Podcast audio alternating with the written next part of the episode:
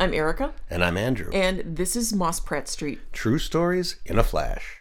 For the past 45 years, folks from Bridgeport and across the South Side got their first vinyl from Let's Boogie, the record store holdout on Halsted. From Guy Lombardo to Kanye, Neal Keller is your music man. Here he is to talk about. Actually, here's his son Jason. Neal has been ill lately, and Jason has been filling in for him at the store and now for us. We'll tell the father and son team's story in two parts. Jason begins telling his father's side. So I think he he wanted to be all things to all people, and I think obviously being here for 45 years, I think he was that proves he was able to do so. He was seeing uh, friends uh, come in uh, looking to shop. He was seeing moms with children. Uh, the, the neighborhood uh, didn't have a record store that catered to the youth of the community. And because he was willing and open to cater to the youth, the young people, uh, we needed he needed different musical genres. He needed accessories. He needed buttons and pins and patches, and he needed posters, and he needed a way to, to bring people in to celebrate the music of the day. Um, but the neighborhood needed a store focused on rock and roll. But if, if you think about to the, the mid to late 70s, so much was happening from a musical perspective. Uh, but while he's always been focused on rock and roll, he had to learn about jazz. He had to learn about rhythm and blues.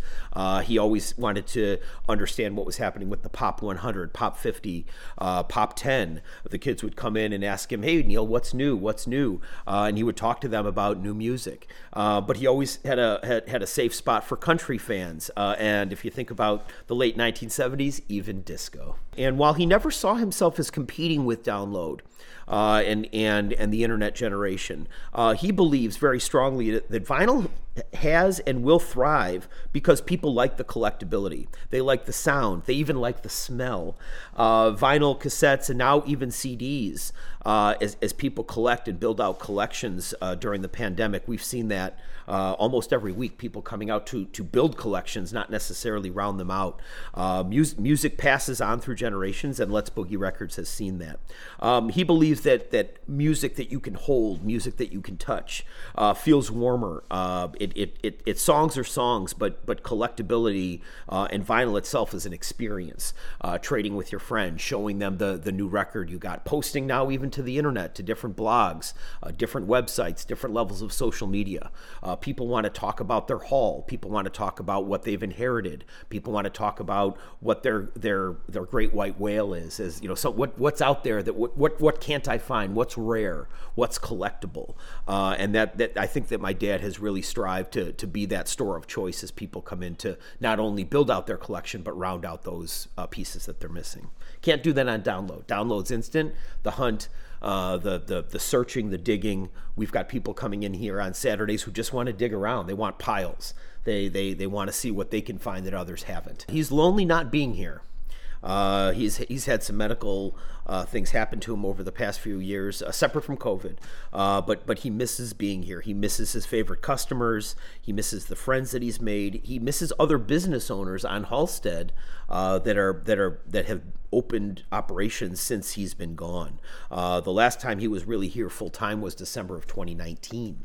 Uh, so, uh, being again one of the oldest businesses in Bridgeport, um, what he said was it's given him a chance to watch families grow and be a part of their lives.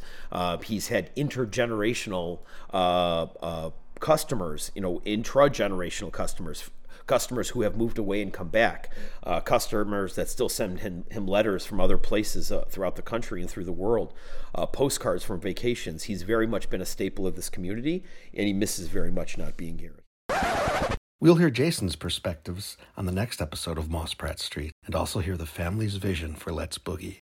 I'm Erica. And I'm Andrew. And this is Mospratt Street. True stories in a flash.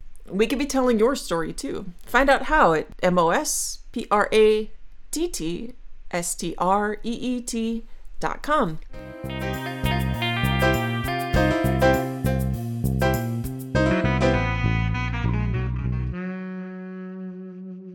You could be telling your story too. Find out how at MOS. What? You said you could be telling yours.